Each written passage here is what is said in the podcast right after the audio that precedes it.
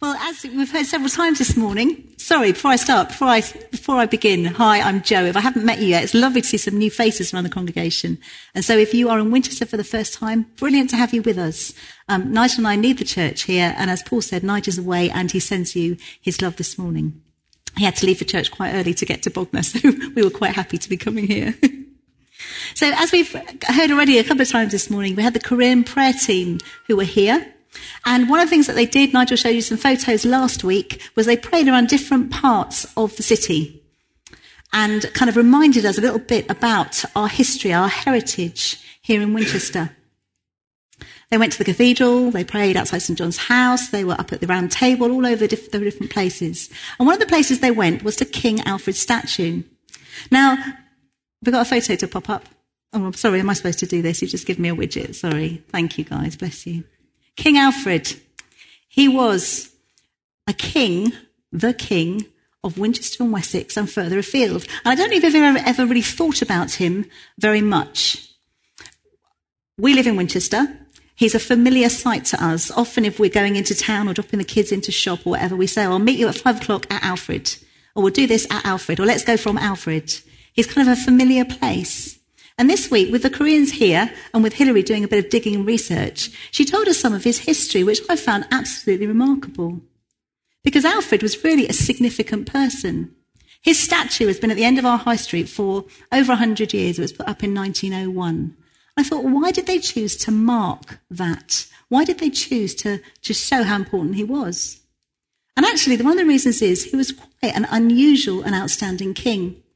He was the first king of the whole of England. If you know your history, and I'm not a fantastic historian myself, but he, at the time when the Vikings were around, England was split up into different kind of kingdoms or different areas, and he was the king of one of them. The Vikings came and invaded, there was all kinds of battle and war going on, and yet he was a Christian king, and he didn't want to see Christianity and faith um, broken down and lost. And he fought back, and there were battles and wars. And he finally made peace with the Vikings.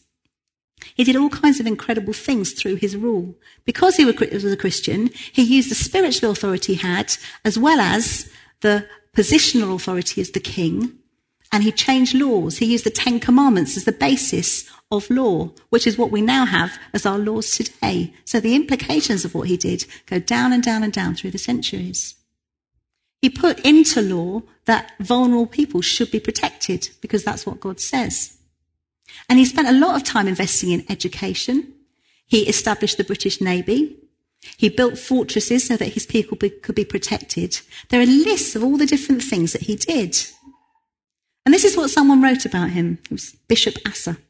He was known as a learned and merciful man, gracious and level headed, and he knew that spiritual and secular authority weren't distinct categories.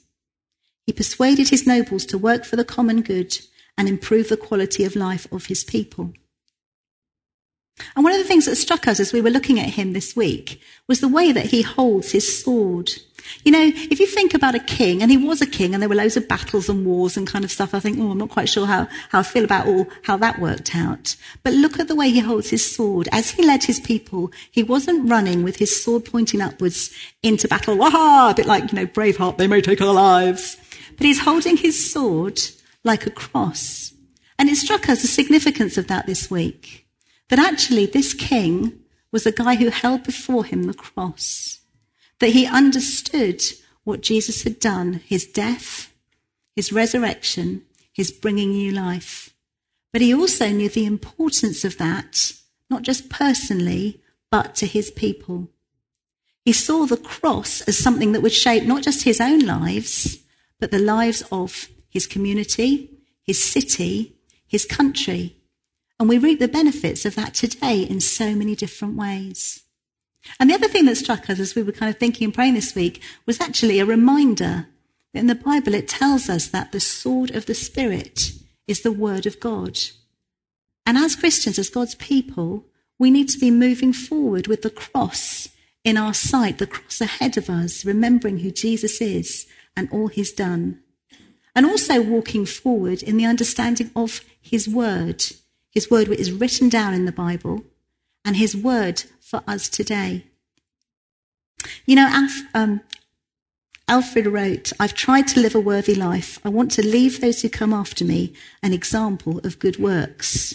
And I think, blimey, what a guy. You know, the battles and the war and doubtless many mistakes that there were made. Just like the people that Nigel spoke to us about in Hebrews 11 a couple of weeks ago. These were ordinary people just like us. And yet they cho- chose to engage in God's extraordinary story, just like we can too. He followed God and he brought about change. And that's something that we can do as well. And as you know, as a leadership team, we've been thinking and praying about what God's calling us to in this next season. And we feel challenged and gripped, as you know, by the fact that our faith isn't just about us. It's not even just about Winchester Vineyard, but it's about something much bigger. It's about God's big story, his mission story, his rescue story, and how we can be part of that. And, you know, we've, we've talked over a while, haven't we, about the mission of God, and we've talked about our neighbours and how we love our city. And I feel like God is just taking us in to some more of what He has for us in that. A phrase that kind of sums up a lot of, of this is that He wants us to lead our communities into life. And this is a phrase that we have heard in fact, those of you who are New Wine with us, maybe two or even three years ago, heard talking about this. And since then, we've been going, what does that really look like? What does that mean for us? How do we just get beyond being the church and doing a few good things to actually lead our communities into life? Is that preposterous? Is that outrageous that we could assume we can do that? Well, no, because that's what God's call to us is. We have authority from God to bring change wherever we are. If you're a teacher, it's in the school where you are. If you're a plumber, it's in the client's house where you're doing the work. If you're a doctor, it's in your surgery. If you're a mum or a dad looking after kids at home or caring for an elderly relative, it's in that place. God has put us all as agents of change where He wants to use us. And it's an everyday choice. You know, Will was speaking, wasn't he, about healing on the streets? And I've told you before, I love being on the HOTS team. And once a month for about two hours, we go out and we pray for people. And often we do see people's lives change. We see them get healed. And this week, um, I, Nigel and I were out in Alresford having a cup of coffee and sitting at a pavement cafe. And this bloke came past, an old chap, and I kind of knocked my bag over and he leant down to pick it up. And as he leant, he kind of went, oh, oh, sorry, I can't do that, my hip. And I had a momentary thought. I thought, I need to pray for that guy's hip. And then he just said, Oh, it's been a bother for ages, and kind of moved my bag, and off he went. I just thought, I've missed that moment. It's rubbish. I want to be a person who is engaging in God's story every day, not just for two hours once a month. And you know, I think it was at the same new wine. One of the guys said, I'm going to share with you the pastor's open secret. We talk about healing. We talk about people coming to know Jesus. We preach about the supernatural and seeing it happen. And yet, for many of us, it's not actually fruitful in our lives. We're not really seeing it. And at the time, I thought, you can't tell them that. and I felt really convicted because I thought it's true. And so since then, I have been trying to take steps to make this more real in my own life. And the truth is, sometimes it happens. Sometimes I go to HOTS or I pray for a neighbour or something happens. And many other times, something happens like that guy with the hip, and I miss the moment. I was struck this week as I was reading that somebody said, God doesn't want people who are amazed by what he's doing. He wants people who are engaged in what he's doing. And that hit me because we do hear these stories. It's wonderful hearing what Will says and we'll go, yes, someone came to know Jesus. That's brilliant. That's what we're here for. But actually, how much am I being the person who's really engaged in what God's doing. And that kind of leads me to the passage for today. This week, the leadership team had a day to pray and work out what God was saying. And as we worshipped together, I felt like God was saying he was going to speak to us as a small group from the book of Revelation. And that was all I got. And then a little while later, Chris, who'd been sitting very quietly, said, I think this is what God wants to speak to us from, from this passage. And he said, and I've, I've checked it kind of a number of times to make sure this is really God and not me making it up. And as I've been preparing, I felt like he wanted me to share it with you. God, God, that is not Chris. Revelation is a book in the Bible. It's the last book of the Bible. And it's a mystical book. To be honest, it's not that straightforward. Lots of people interpret it in different ways and have different understandings. It's thought by many people to have been written by John, who was one of Jesus' best mates. He was a guy who engaged in God's story, who lived through the adventure of being with Jesus. And then, when Jesus had died, he carried on leading the church and being involved in stuff and was exiled because of his faith and stuck on this little island. And when he was there, he had a number of incredible visions. He felt that God, Jesus, met with him and spoke to him and showed him a number of different things and asked him to write these things down to seven particular churches. And so today we're going to look at one of those letters, one part of that letter. We're going to look at Revelation chapter 3. And this is a very well known passage to many people. And I'm actually going to read it from the message translation. So you do get out your Bible if you've got it or get it on your phone. But the reason for reading from the message is because it's familiar. I just wanted it maybe to have a bit of a fresh take from us, for us to understand what God might be saying to us. And um, Nigel said I should say, hang on in there. This is some of this is a bit full on. We're going to take a deep breath and dig into this. And I'm really clear, I want to be really clear in saying I am not intending to lay a guilt trip on anybody. My purpose in reading this to you and sharing what I feel like God has said is not to make you feel bad in any way. But my purpose is for us to look at what the Bible says and look and see what was God saying then? What is he saying to us now? And what do we need to do about it? And so I do pray that God will speak to us personally like he did to this church. So we're going to start in Revelation 3, and I think we've got. Could you mind flicking the thing for me, Tristan? Thank you. And we're starting at verse 15. And Jesus said, I know you inside and out, and find little to my liking. You're not cold, you're not hot. Far better be either cold or hot. You're stale, you're stagnant. You make me want to vomit. You brag, I'm rich, I've got it made, I need nothing from anyone oblivious that in fact you're pitiful, blind, sorry, a pitiful blind beggar, threadbare and homeless. Here's what I want you to do. Buy your gold from me, gold that's been through the refiner's fire. Then you'll be rich. Buy your clothes from me, clothes designed in heaven. You've gone around half naked long enough. And buy medicine for your eyes from me so you can see, really see. The people I love, I call to account, prod and correct and guide, so that they will live at their best. Up on your feet then, about face, run after God. Look at me. I stand at the door. I knock. If you hear me call and open the door, I'll come right in and sit down to supper with you. And as we look at that, that's quite a harsh passage. But what I actually want to say is I honestly believe this is a love letter. And we'll see a little bit more about that as we go on.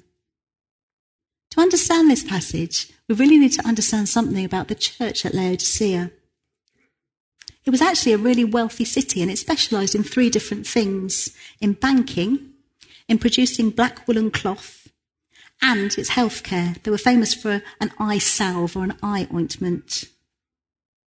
And in verse 15, Jesus says, I know you inside and out.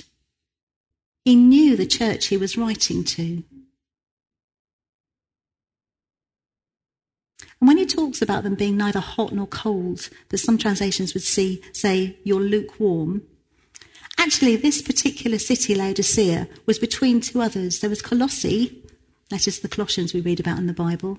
And they had cold water from springs that was really refreshing to drink. And there was also Hierapolis, which was another city where they had warm, kind of spa type waters which were used medicinally. And Laodicea used to get its water from Hierapolis, so the warm water would come kind of overland or via the, aqueduct. But by the time it got to Laodicea, it was gross because it was just lukewarm.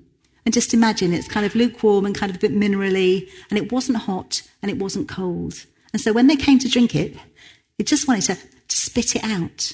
It wasn't refreshing and it wasn't very good for them. And so Jesus is giving them that description, and they're all going, Ah, I know what you're saying. You know, when we look in the Bible, sometimes there are stories about fishermen and, and um, har- you know, harvest and things. And for most of us, we don't really get about fishing and we don't really get much about farming unless you're David, who's here and works on a farm. You know, we don't understand those stories and those parables unless we really dig into them. And here, Jesus is speaking really personally to this church, using the things around them to explain what he, he thinks and what he feels about them. And he says to them, I want you to get real. I put the next one down. There we go. You're putting up this image. You're looking as if you're wealthy, like you've got it made. That's what you're saying to everybody. But actually, I say that spiritually you're not like that. You're naked and poor and wretched and blind, if you want to go with the other translation in Brian Doerksen's song. You're comfortable, but I, as God, see you entirely differently, he was saying. And you know, as we were talking about this, Paul and I were chatting about this earlier, and I said, I'm not sure that, I don't honestly think that God is saying to us, church, you are lukewarm.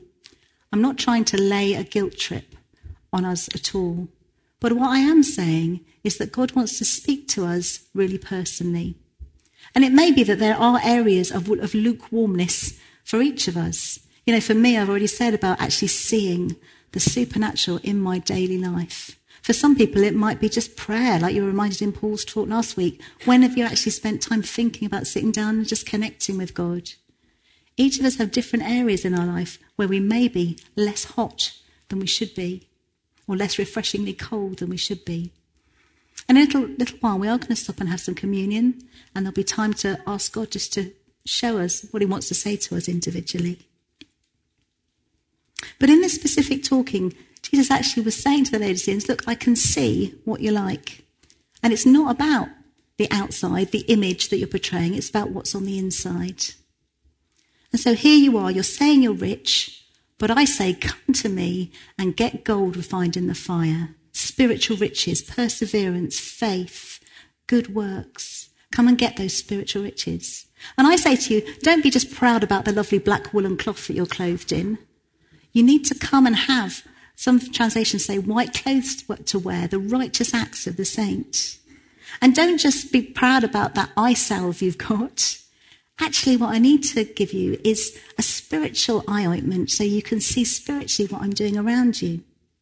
And I did wonder, do you know what might Jesus say to us? What might he say to Winchester Vineyard? And often, if, if, I speak to people, I say, "Oh, you know, work for the church," and they say, oh, "Where's the where's Winchester Vineyard?" Never heard of it. And I say, "Oh, we're the church by the tip."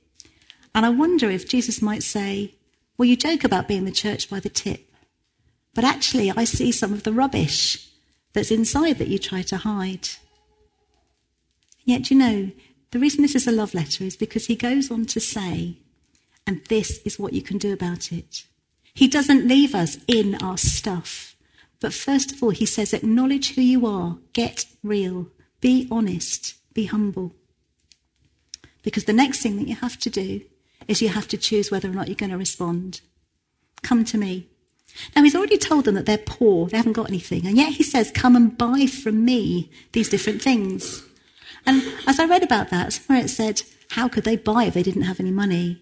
And that buying there implies some self sacrifice. Actually, in responding to God, we have to do something, we have to take some action. But what he offers is hope. He says, Come to me, buy gold, get clothes from me, get medicine for me. So wonderfully, we see that Jesus shows us what our need is. And then incredibly, he's there and he meets it. And isn't that just the story of our faith? The story of the cross is that it shows us that we're not perfect, that we can't match up to what God expects and what God needs from us. And yet in Jesus, He amazingly provides a solution. And we can choose and say whether or not we want to respond to that and come to live His way.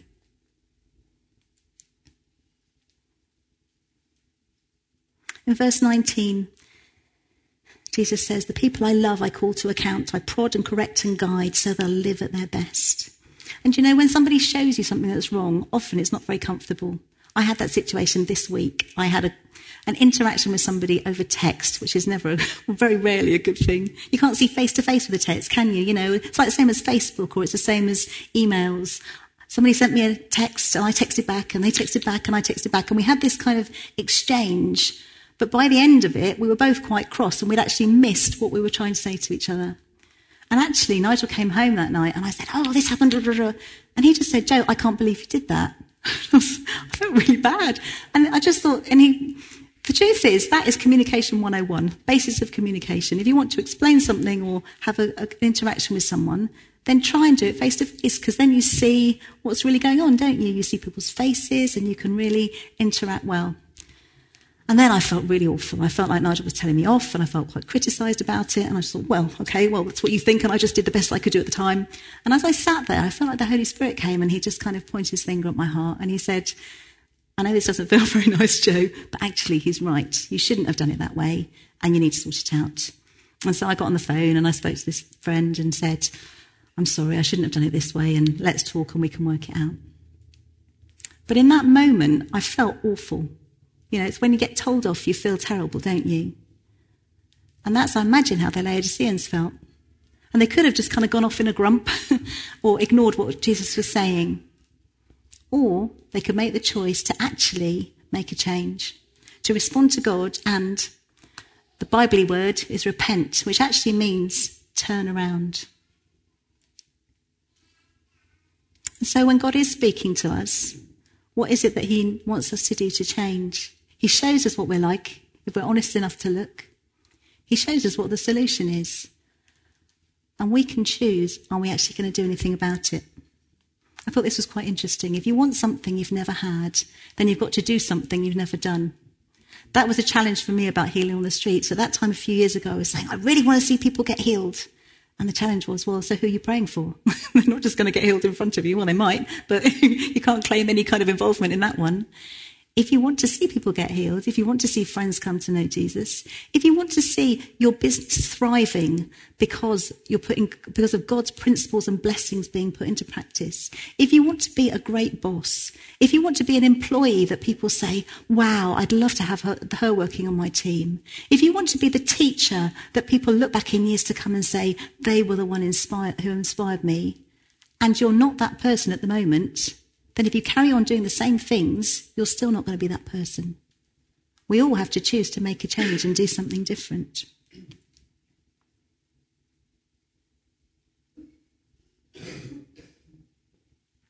And so, after repenting and turning around, the wonderful thing is that we're not left on our own. Jesus says, Look, I'm standing at the door and I knock. If you hear me call and open the door, I'll come right in and sit down to supper with you. We've been invited into a great big adventure with Jesus. And you know, if you haven't experienced that yet, then the door is there today and he is knocking today. You can choose to follow him. You can choose to say, yes, I want to be part of this big story. And we'd love to, like Will said earlier, we'd love to kind of just pray with you and, and help you take those steps if you'd like to. Come, come and see me at the end of the service. But actually, this letter was written to the church. What a thought that Jesus is outside a shut door, banging on it and saying, Here I am. I'm knocking. And what a wonderful thing that he says, If you hear me call and open the door, I'll come right in. I'll sit with you. I'll have supper with you. That incredibly intimate picture. And so we can choose, church, how we respond. We can choose as individuals how we respond. What is it that God, Jesus would want to say to each of us? What area is he kind of knocking on the door for us, either corporately or individually, and saying, Just let me in, I just want to come be with you?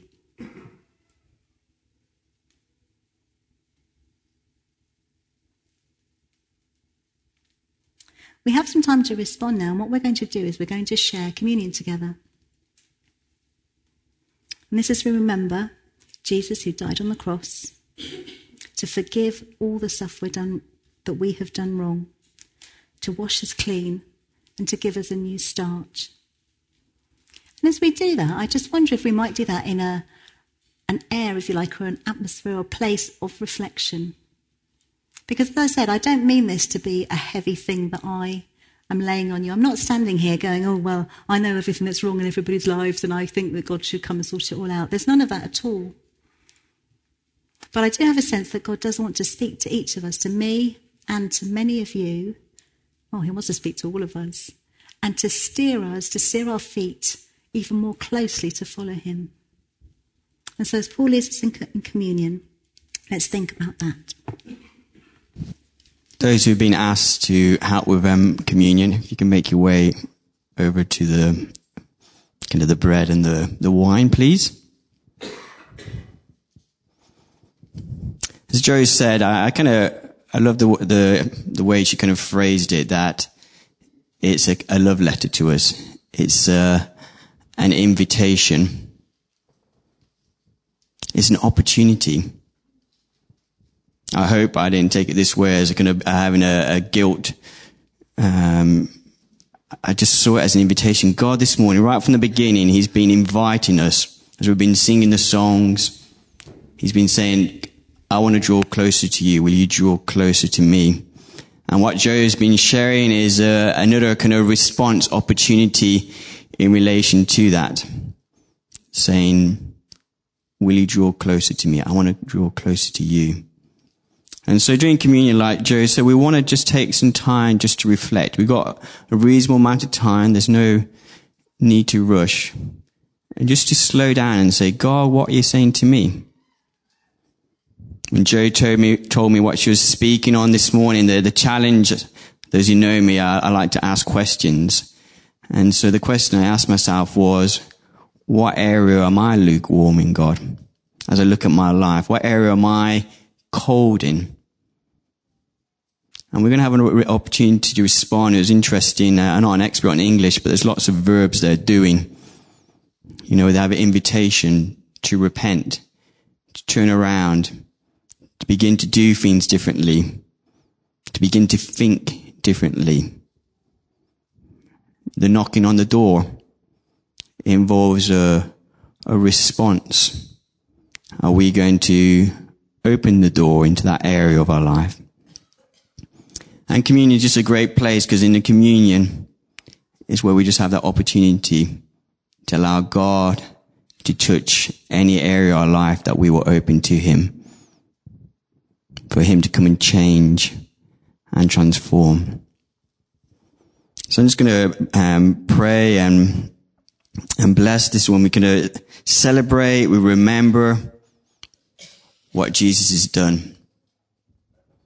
It's because of this that he can come in and bring life to any area of our lives. It's because of what he did on the cross that we can be changed. We can come into relationship. We can grow in our relationship today. So I'm going to pray and just bless the bread that represents his body and the, the wine or the fruit juice that represents his blood. And then and the couples are going to be spread around um, the room and just really feel free to go up and take hold of it and drink and eat and just think about it. So I'm going to pray. God, we just thank you for that invitation this morning. I thank you that you love us so much that we can come as we are, but you're always seeking to see us become more like you. That you are seeking to see us become more fully alive and live into the glory and the full beauty that you put in us when you created us, God. And we thank you that we can enter into that because you died on the cross, that you loved us so much, that your body was broken, that your blood was spilled, that forever we could be different. And God, we, again this morning, we had that invi- invitation opportunity to say yes to that. To the life-giving power and transformation ability of the cross. And God, we, we want to do that. And I pray this morning that Holy Spirit, you just come in your gentleness and you'd speak to us that you would open our eyes, you would open our ears and our hearts to hear what you're saying to us individually and to us as a church, God, where you want to speak and move and change us, God. Amen. where I kneel and I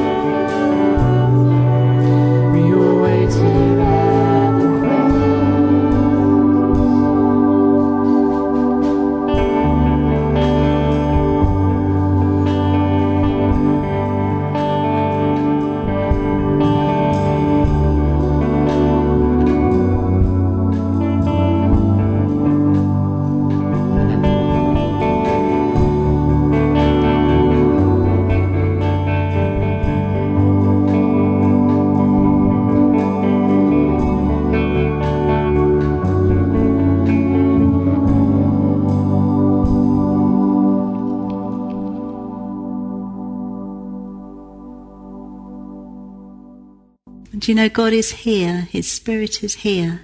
And He is talking to many of us about particular things.